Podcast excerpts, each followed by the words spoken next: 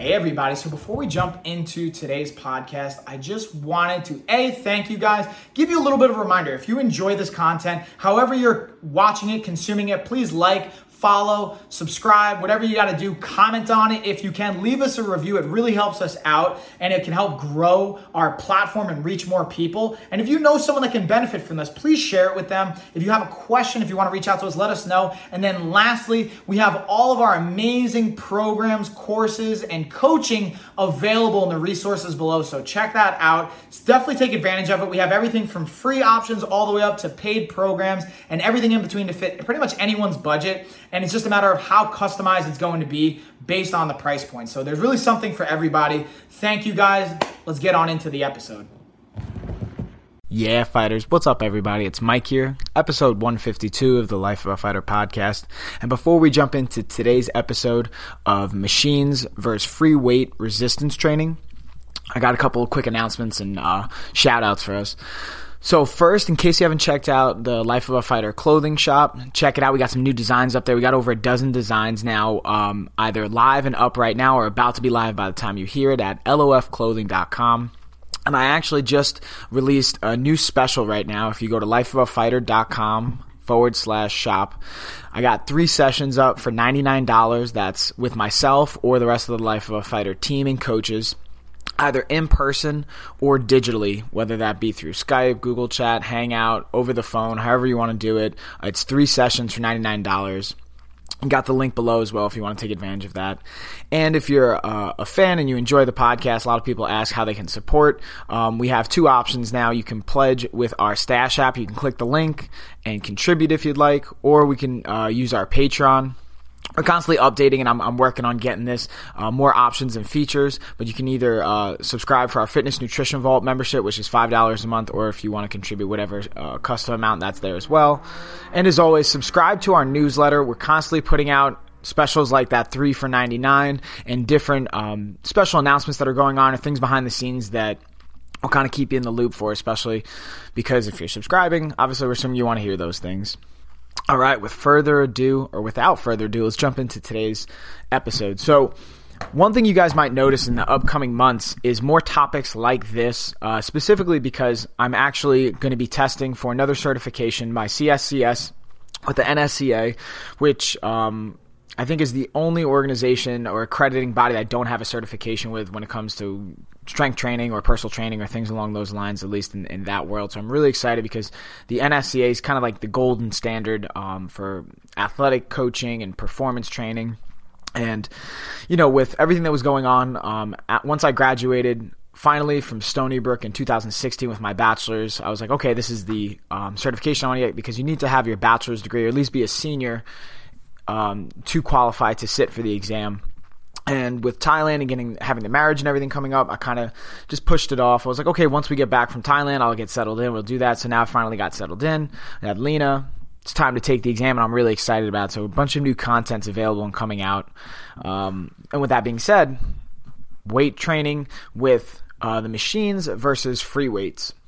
And specifically, there's some um, benefits or advantages to each, but specifically we're going to look at those um that are really relevant to performance and safety. So first and foremost, when we're looking at our machine training or our weight stack machines, as they like to call it in the textbook, is first we're looking at safety. The likelihood of injury is going to be reduced because not only it's a, a guided system or it's relatively guided as far as what you're going to be doing, there's some um, reinforcement or distribution of risk and torque that would really go on the joints that's being distributed throughout the machine that you don't necessarily get with free weights. So that's a big positive. So specifically when I look at it and, and what it sounds like from the book and even from other um, education sources and certifications that I've received is the free weights are really for, again, compoundless, performance-based, relative, and more experience. When we're looking at our weight stack machines or just machines in general,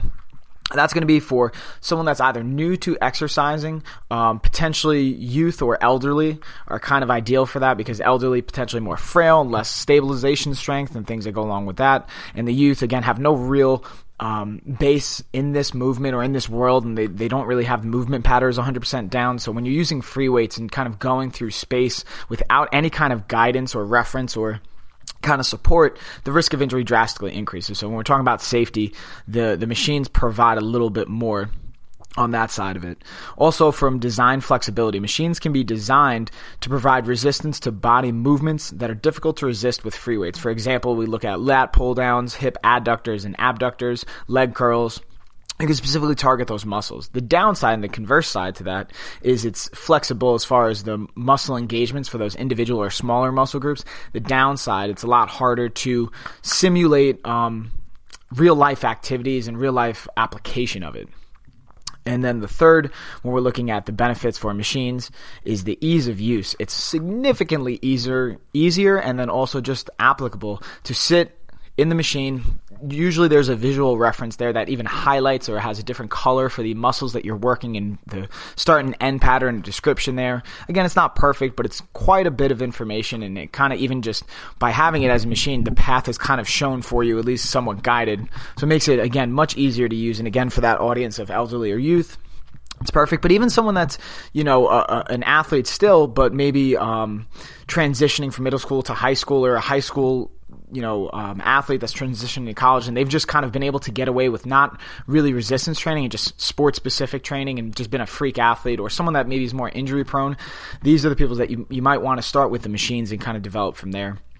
Now, when we look at our free weights, everyone's talking about, at least when I say everyone, the big um, thought process behind this is free weights are king, and I even agree with that, but I think there is a, a time and a place for the machines as well, and, and just like we discussed, but also even with athletes, using a leg curl, especially for a specific eccentric tempo, there's a huge benefit there. Or using the lat pull-down machine, or using um, cables, or using some bands, or using um, really any any any of the machines. If you think about the proper, even with a pec deck or a reverse pec deck, there's a time and a place for it that you can integrate almost into any athlete's um programming. It just depends on where they are, if they're in camp or in season, out of season, is it post-injury, are they uh, coming off of something, or are they just trying to stay, but there, there's a time and a place for it. It's just figuring out what they need in that time. But there's a, again, I, I think of it more as an auxiliary or an accessory-based movement main, as opposed to the main um, real meat and potatoes of the programming. When I think of free weights, that's what I think of, the real meat and potatoes, the the the beginning exercise lifts, the compound exercises. So let's talk about the benefits of that. So right off the bat, whole body training. Free weight exercises are often performed in the standing position with the weight supported by the entire body. And when we're looking at that, specifically, it's going to be taxing a larger portion of the body's muscular system because of more engagement throughout this position, especially when we're standing. There's more um, joints involved. There's more, again, that's what compound lifting is going to be, multi-joint, multi-muscular engagement. And then as well, on top of that, which is a huge benefit in and of itself, not only for strength development, but for power development too, where we have the um, speed factor getting involved.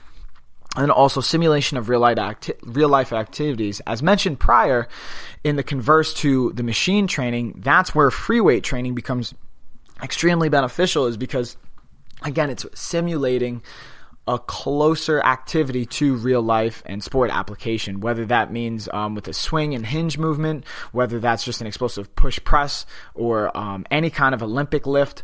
The, the speed factor of it, the um, force factor of it, the power engagement and the control of the weight becomes huge. And that's why I think that, again, as you develop into your weight training career, that's where these become more and more applicable and integratable, and, and, and all the benefits can carry over more with less injury risk.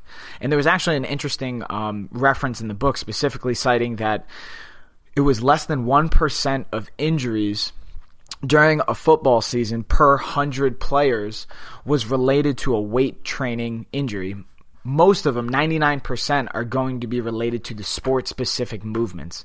So that shows, especially when you're at the highest levels and you have the right kind of coaching, that the injury risk is significantly less than what usually the sport is. And this is where, like, they don't list this specifically in the book, but this is something where my mind immediately goes is, especially for martial, martial arts um, competitors, the idea of, like, how much time should we spend doing this skill, that skill, this skill, that skill, and also strength training and finding the balance in between. And most of the time people want to spend a lot of time with the skill training because that's what gets you to the dance, kind of, is you need to be able to perform. However, when we talk about a combat sport or even a football, a high impact sport, rugby, things along those lines, the more you end up doing the sport-specific things, the higher increased chance of risk of injury is. So again, talking about with weight training, less than a one percent chance per one hundred players of a football team per season when they were properly um, using weight training, and then also looking at the sports-specific aspect of practice.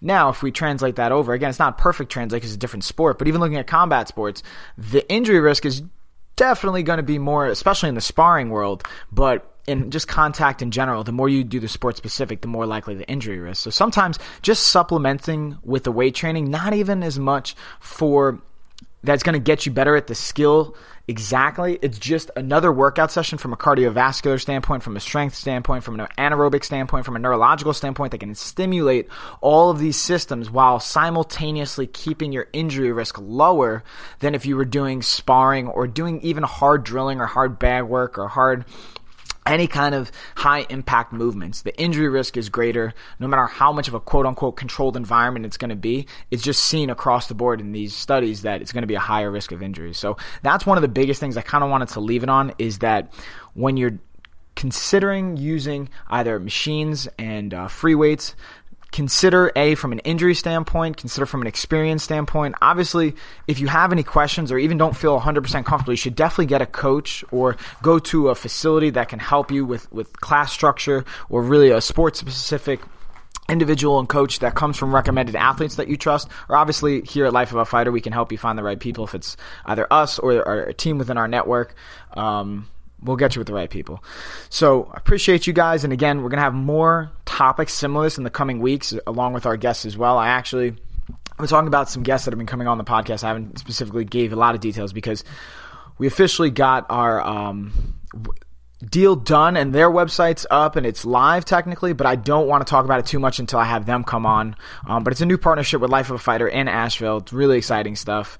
And I appreciate the support as always, guys. Catch you next week. Peace.